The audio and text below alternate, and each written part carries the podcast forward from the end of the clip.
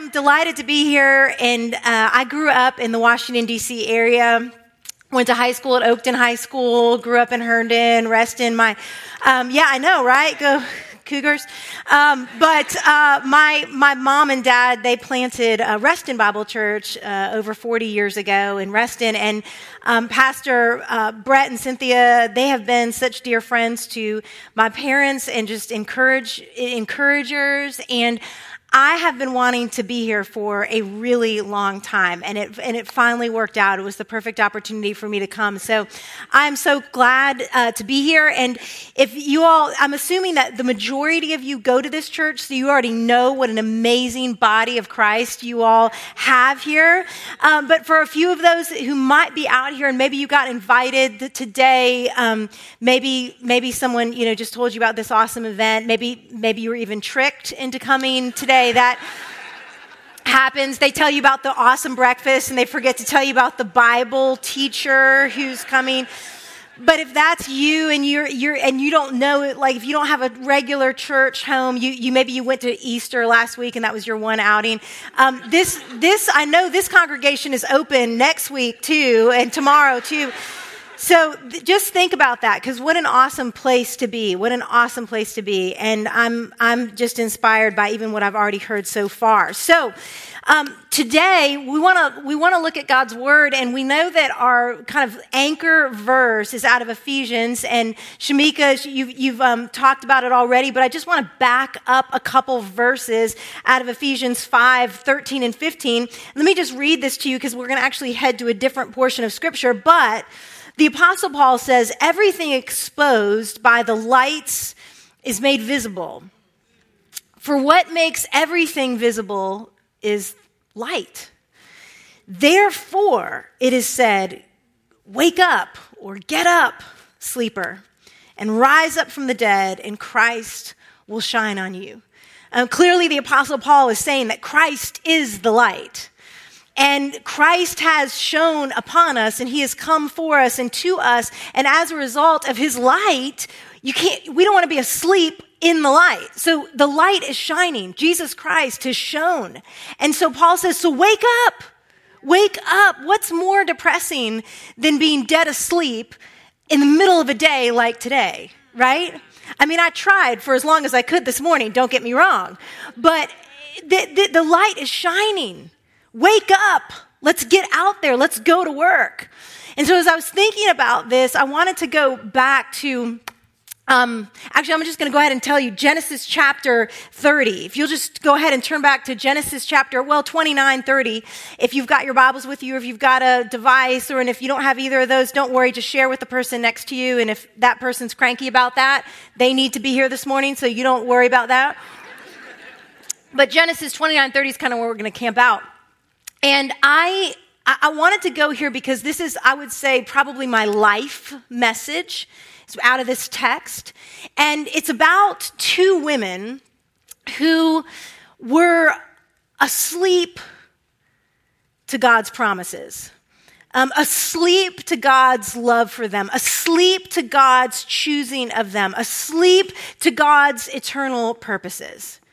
And all they could see was right what was what was right in front of them. And some of you all will know, many of you all will know, their names are Rachel and Leah.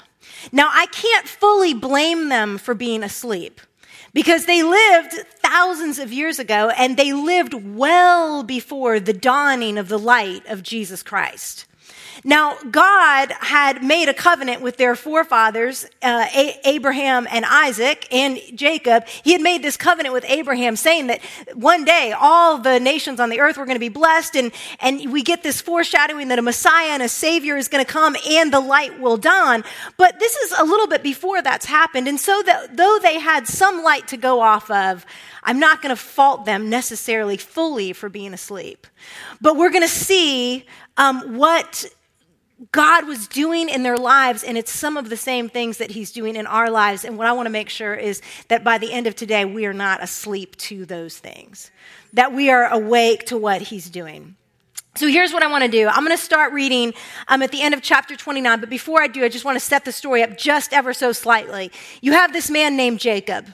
he uh, went to go live with his uncle Laban because he had some issues. Uh, deceiving, betrayal, whole, it, the Bible's not clean. If you've ever gotten into it, it's not clean, which is partly what I love about it. It's very real. And so Jacob had some issues and he goes to live with his uncle Laban. He falls in love with Laban's daughter, Rachel. Scripture says that Rachel was young, she was beautiful, and Jacob was in love with her. So he said, I want to marry Rachel. And Uncle Laban said, Absolutely not a problem, but I want you to work for me for seven years. And at the end of that seven years, you can marry Rachel. Well, the end of that seven years comes, and there's this ceremony, and they consummate the, the, the um, marriage, and the next day, and I, I don't understand how this happened, but the next day, Jacob Jacob wakes up and he realizes that he actually has not been given Rachel as his wife, but has been given her older sister Leah. That's a bummer right there. And so he's mad, he's deceived, so he goes to Uncle Laban, what did you do? And he goes, oh, well, that's just not how our, we don't give the younger one in marriage first, we give the older one in marriage first. It's just how the culture works, you know. And, and, and so he says, listen, just do this. Finish out Leah's bridal week, or the honeymoon, if you will. Just finish out the week, and then I will give you Leah, and then you will owe me another seven years of work. So, almost like on credit, he gets the second wife. So, the whole thing is a disaster. The whole thing is setting up uh, both wives for failure. And, and honestly, anytime there are two wives, this is not going to go well, right? This is not, this is not going to go well. But we see, though, and I want to start with Leah we see that Leah goes into this marriage unloved. In fact, Laban, her father, has set her up for this because he even has to say to Jacob, just go ahead and finish out the, the, the uh, honeymoon or the bridal week until you get the one you really want. Well, how does Leah feel going into this? What kind of rejection does she go into, into a marriage like this? And so I want you to see uh, chapter 29. We're going to look at verse 31, start with verse 31. And let me just, just if, if you don't have it in front of you, just let me say these words and, and it'll all make sense because it's just a great story. But it says, When the Lord saw that Leah was unloved, he opened her womb. But Rachel was unable to conceive. Leah conceived, gave birth to a son, and named him Reuben, for she said, The Lord has seen my affliction. Surely my husband will love me now. She conceived again, gave birth to a son, and said, The Lord heard that I am unloved and has given me this son also. So she named him Simeon. She conceived again, gave birth to a son, and said, At last my husband will become attached to me because I have borne three sons for him. Therefore he was named Levi. And she conceived again, gave birth to a son, and said, This time I will praise the Lord. Therefore she named him Judah. Then Leah stopped having children. Yes, she got it. That's right. By the way, I love you guys talking back to me. I am part of the Frozen Chosen. And it, you guys know what that is? You guys don't even know what that is. It's, it's like we are like the white frozen chosen, and we are stiff and still, and nobody talks back. And I come here, and everybody's like, mm hmm, that's right, that's right, uh huh. And it, it makes me so happy. So, I just want to let you know if I'm back here next week, if I've just slipped in somehow, you'll know you'll know why. But um, hey, let me let me pray over us, Lord. Thank you for your word, and thank you, God, for what you are already showing us. Just as we look at this passage, thank you for the panel, the women on the panel today, Lord. Thank you, God, for this church. Thank you for the stories, God, that clearly on a panel like that, Lord, that it leads to you. Um, Lord, amazing, amazing women, but who all would agree we have nothing apart from you. We have nothing apart from you. And, and yes, we need to stay in that place of emptiness because in that place of emptiness is when you come and you fill us and you make us so much more, so much more. And really, you just make us who you had always created us to be. And so, Lord, thank you. And we pray that you would just move among us, that you'd meet every woman who is here in a profound and special way. And I thank you in Jesus' name. Amen. So Leah had all these children. She had Simeon. She had, um, well, she had Reuben first. She had Simeon. She had Levi. She had Judah. And she's not done, by the way. uh, all of these children of Leah and Rachel's, not to give too much away, but these will make up the 12 tribes of Israel. These children will make up the nation of Israel. You want to talk about some powerhouses. Leah and Rachel, and yet they're as broken as they can be. And in some ways, they're as asleep to God's plan as they can possibly be. So anyway, Leah, uh, I, want, I want you to see, this is it's just, so profound. Verse 31, when the Lord saw that Leah was unloved, he opened her womb. Now wait a minute. I'm like, Lord, that's not her problem. Her problem, that's not the problem. When the Lord saw that, that, that Leah was unloved, if I'm writing the story, I would make Jacob love her. Right? Because, but, but that's because I'm finite. and, I, and I'm human. But when God saw that Leah was unloved, he opened her womb. And I want to stop there for just a second because we have to remember that we are here, we're, we're in the, the first five books of the Old Testament. We're actually in the very first book of the Old Testament. We are so early on in God's story of redemption and all the way back, thousands of years, even before the coming of Christ. We see that after creation, after God has created the, the sun, the moon, the stars, the ocean, um, the land, after he's put separation uh, between darkness and light and all of the things that he has done. And as he is keeping the entire universe running and spinning, the Lord God looks down on planet Earth and he sees one unloved woman. That is a profound verse. If, if you are wondering who the God of the universe is and who the God of the Bible is, this is profound. This is a God that looks down and he will he sees one person, one person who is unloved, one person who has not been chosen, one person who has been already been betrayed and has been set up for a hard life and a hard marriage. And when he sees that she's not um, loved, he doesn't make Jacob love her. Although that would just be so easy and would really fix the immediate sense of urgency for Leah, right? I, I know for me that there are times, and Shamika uh, kind of alluded to it, where I'm just like, Lord, do you see how easy this would be? Like, see, I'm, I'm having this issue, and you could just do it. Like, you just fix that problem. Um, but when he saw that she was unloved, he doesn't fix that problem in the way that she would think. He does something far, far, far greater. And we'll understand that by the time we get to the end of our time today, but he opens up her womb. And we're going to see why this is even more important. Um, but, but, but I just, man, if you get nothing else today, just note that we have a God, we have a serve a God who sees the unloved. And he cares. And, he, and not just that he saw a woman who was unloved, but he acted on her behalf. That's the key here. He didn't just see it, he saw and then he did something on her behalf. And this is pow- it just is powerful. I get excited about it every single time. So she be- has all these children, and then you notice that she um, she she gives a little bit of a, a, a, explanation for why she names every child what she names them. And she, she says, the Lord has seen my affliction. And Reuben can mean like the Lord has heard me or he's seen my affliction. And then she says, surely my husband will love me now. Leah's asleep. Now, this is not wrong that she wants her husband to love her. But she's asleep to why God has opened her womb, and she's asleep to what he's doing. And, and we don't judge her for it because I'm right here. I'm just right here in her boat. Like, this is how I live so often. Um, just I'm, all I can see is this linear, right, what's in front of me.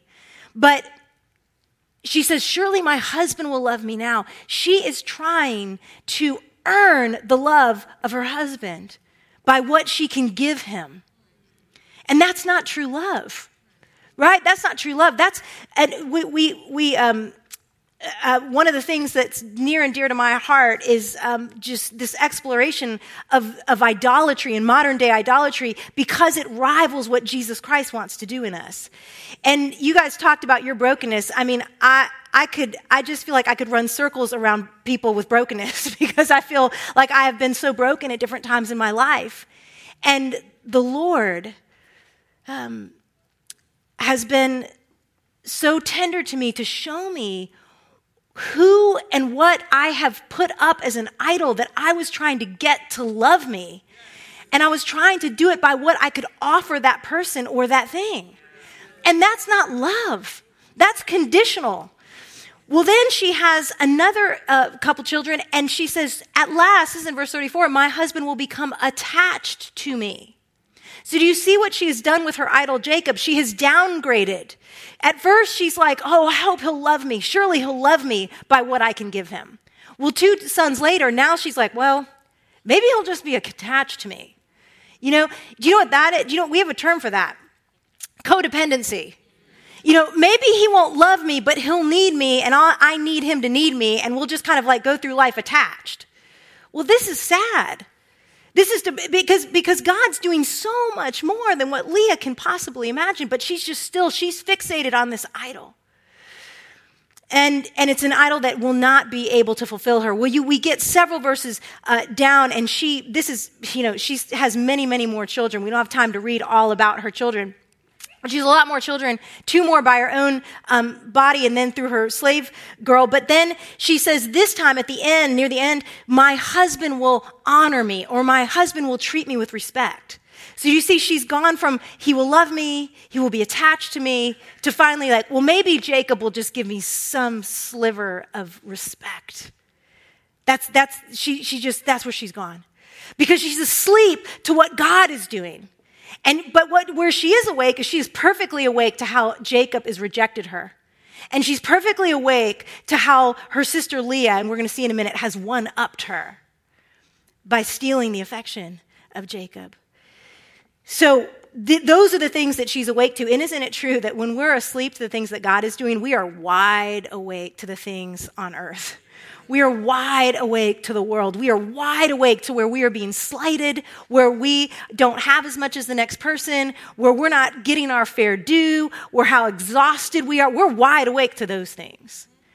And this is what's happening. Okay, so now we're going to move on to Rachel for just a second because here's the deal Rachel was loved by Jacob.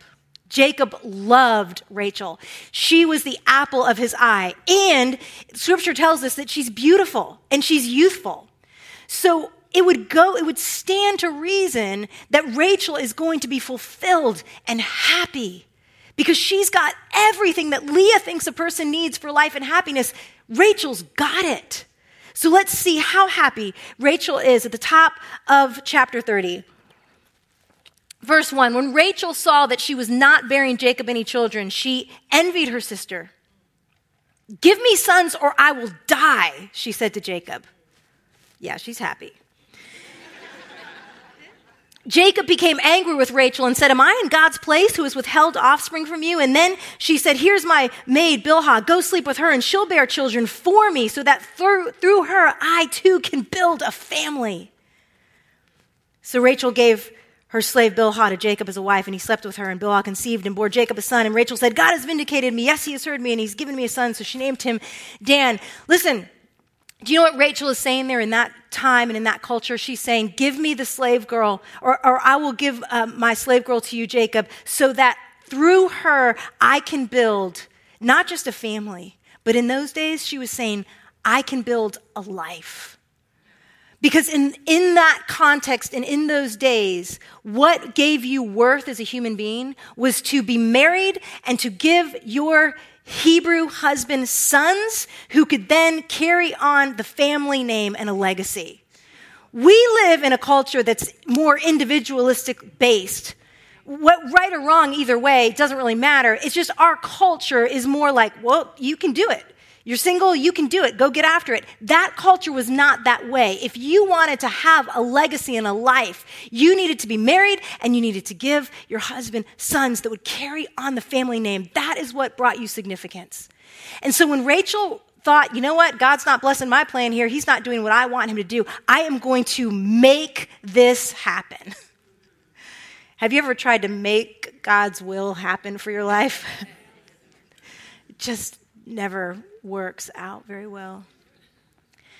Well, she has these two children through the slave girl, and there's more jealousy, and there's anger, and there's all kinds of strife.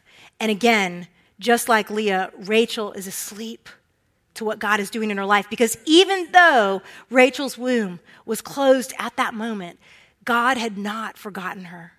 And God had a plan for Rachel. But she was asleep to it. And she was wide awake to her plan and to her void and to her desperation. And so both Leah and Rachel are living in these places where Leah thinks that Rachel has what a person needs for life and happiness, which is the love of Jacob. And Rachel thinks that Leah has what a person needs for life and happiness, which is to be able to bear children. And both of them are asleep to who God is and what He's doing in their lives and His presence with each of them. Many years later, well, first, I just have to, we just have, I have to, I, I can't skip this one part. I got enough time. Uh, verse 14, the oldest son, Leah, just listen, this is many years have gone by. Reuben what goes out during the wheat harvest and he finds some mandrakes in the field, mandrake plants. When he brought them to his mother Leah, Rachel asked, Please give me some of your son's mandrakes.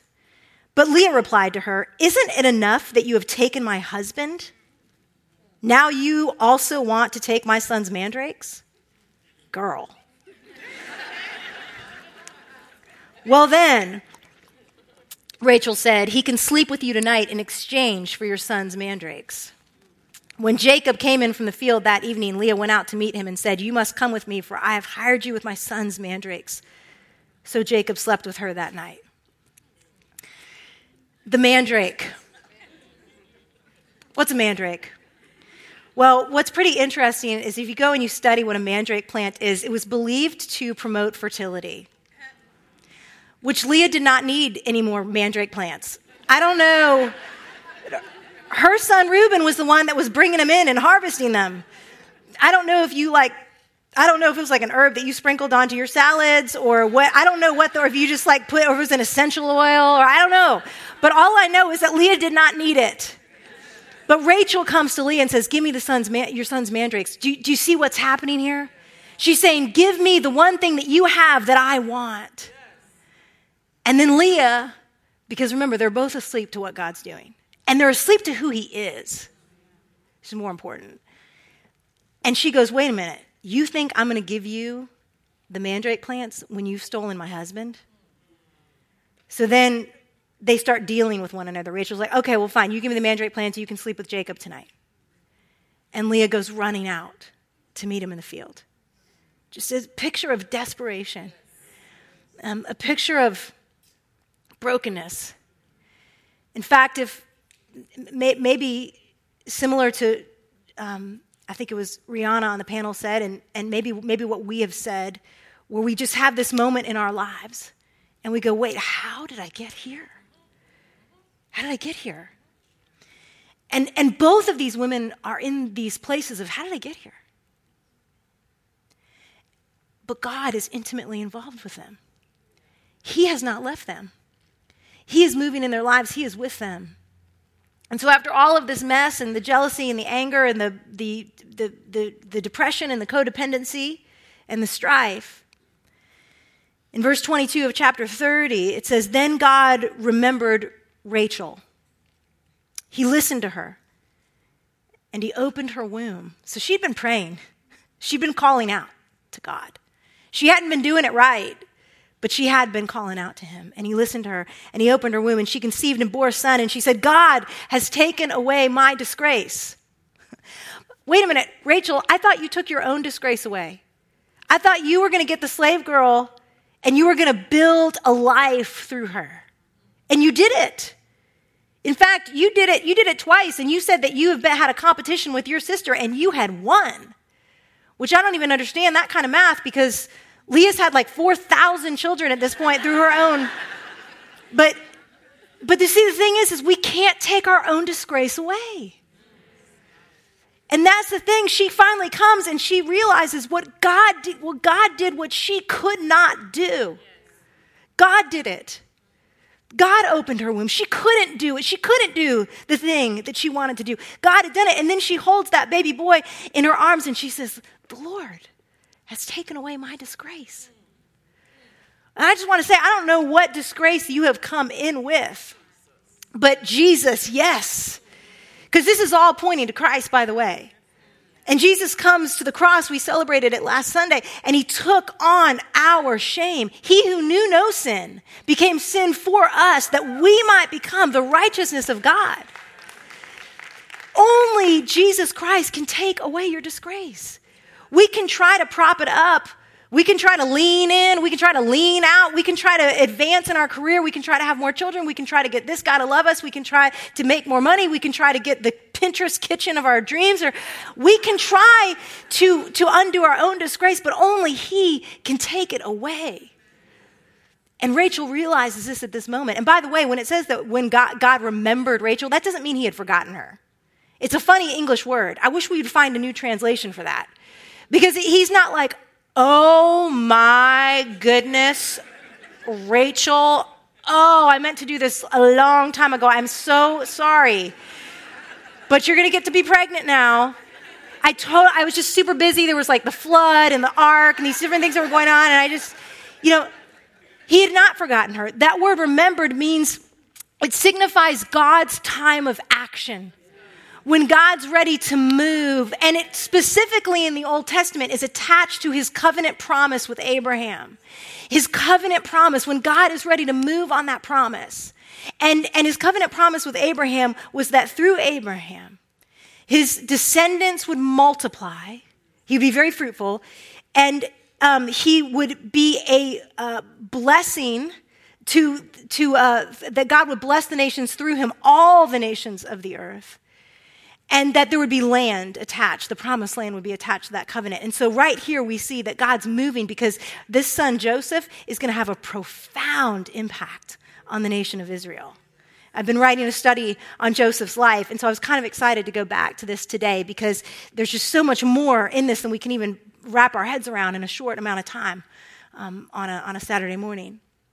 But what I want you to see here is that God had not forgotten Rachel. He had a plan for her, and he was going to bring it about at just the right time. And see, what if Rachel had been awake to the reality that God loved her, that he had chosen her, that he was for her, and that he was going to work at just the right time? How much more peaceful and rich and restful could her life have been up to this point? It's also interesting to note that in Genesis chapter 35, Rachel actually dies giving birth to her second son. She dies in childbirth, giving birth to Benjamin. And so it's very interesting because at one point she says to Jacob, Give me children or I will die. And I wonder, was the Lord looking down, staying, was it his mercy and his love staying her womb, holding it back? For as long as, as, as he willed it, to give her more life, because it would be through a child that would, it would, the child would, that childbirth would take her life. So could it be God's mercy? But see, we're, we get asleep to all this stuff because we are so awake to everything else that we see and all the things that are going wrong. And if you think that I'm preaching to you and not preaching to myself right now, I just want to let you know this is message is for me. This message is for me. And it, and it has been for me for many, many years. It inspires me every time I see it. Okay, what about Leah? What about Leah? Leah has all these children. She's not loved. You go further down and in, in Genesis, and just even the way that some things that Jacob does eh, that um, show clearly that he still loves Rachel. Rachel is the beloved. In fact, I just studied it at the very end of Genesis. Jacob talks about his one true Rachel. Jacob, he was always about Rachel. Um, Leah goes through her life not, not chosen by Jacob, not loved by Jacob. But here's what's very fascinating. At the end of Genesis chapter 50, Jacob is on his deathbed. And he says to Joseph, Rachel's son, promise me that when I die, because they're in Egypt at this point. He goes, Promise me when I die that you will take my bones back to Canaan and you will bury me next to Abraham and Sarah, Isaac and Rebekah, and Leah. Not Rachel. Not Rachel. Not because Jacob ever stopped loving Rachel, but because he knew that God had chosen Judah, who was Leah's fourth born. When it said finally she praised the Lord when she had Judah and she stopped having children. And when Jacob at the end of his life is blessing all of the sons who will turn into the 12 tribes, who will eventually turn into the nation of Israel, he blesses Judah in a very special way. And he says, The scepter, that symbol of royalty, will not depart from you. And one day there is a kingdom coming to someone else to whom that kingdom belongs. And if you go to Matthew chapter 1, you will see Abraham, you will see Isaac, you will see Jacob, and then you will see Judah's name, who was not Rachel's son, but Leah's son. And if you go down several more generations, you eventually get to our Savior, Jesus Christ. So when God looked down and saw that Leah was unloved, he opened her womb for Judah, who would make way for Jesus Christ. So even though Jacob had never chosen her, God had chosen her. And do you see how beautiful it is there that, that how much better that he didn't just make Jacob love her? How much better that he had chosen her, that God had chosen her. But see, both Rachel and Leah, both of them, the matriarchs of the nation of Israel, both of them had unique and beautiful roles. But they were asleep to it.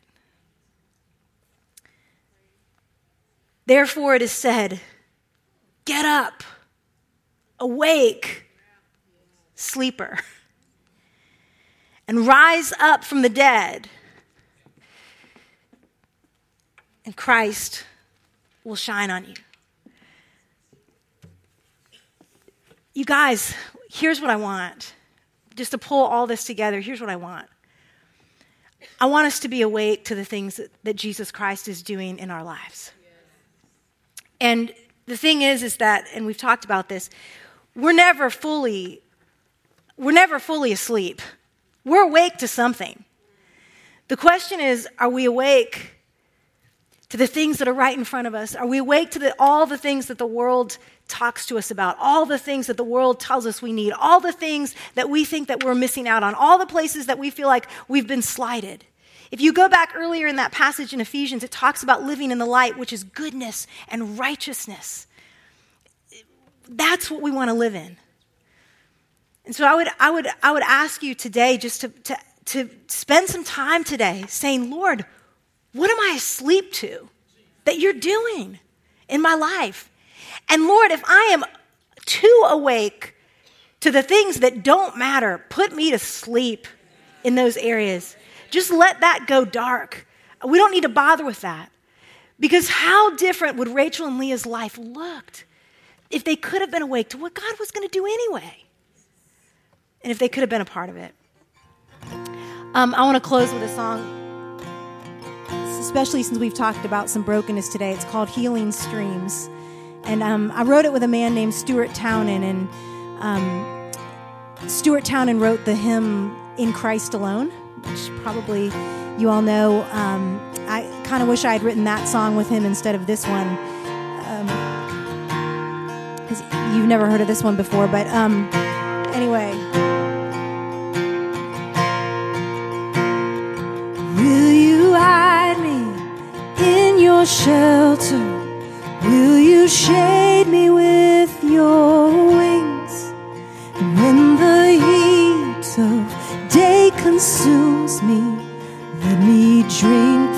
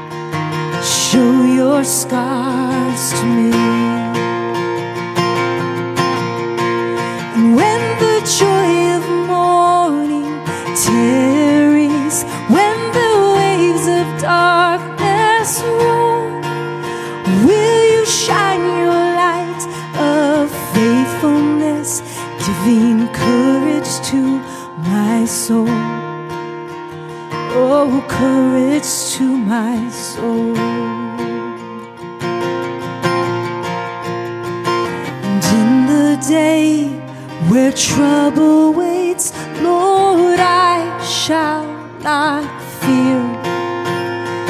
The Comforter, the Counselor, the Savior is here.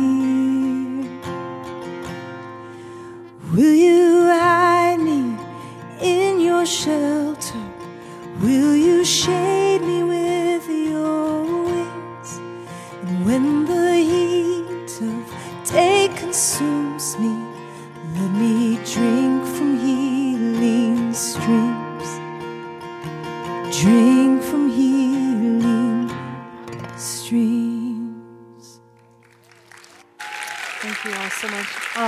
you guys.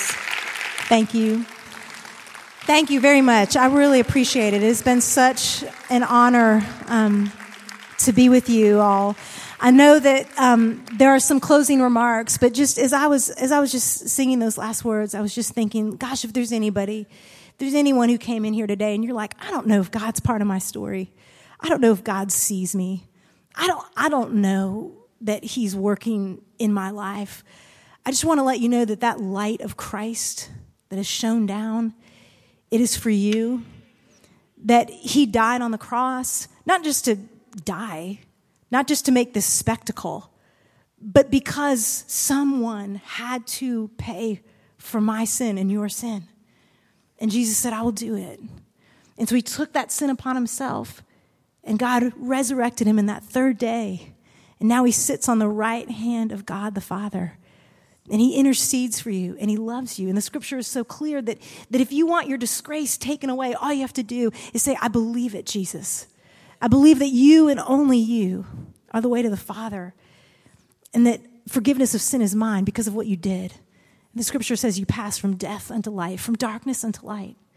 It's that simple. So if you haven't made that decision, man, call out to the Lord today. In fact, if there's anyone here, Lord, today, we just we say, Lord Jesus, you are Lord and Savior. And we believe that what you did for us, for me, was for my past, my present, and my future sin. And Lord, you have taken away my disgrace in Jesus Christ. And I want to be in relationship with you. I want your light to shine down on me, and I want to be awake in this life and in the life to come to everything that you're doing in my life and everything that you're doing in the world and everything that you're doing for your kingdom. And I pray these things in Jesus' name. Amen.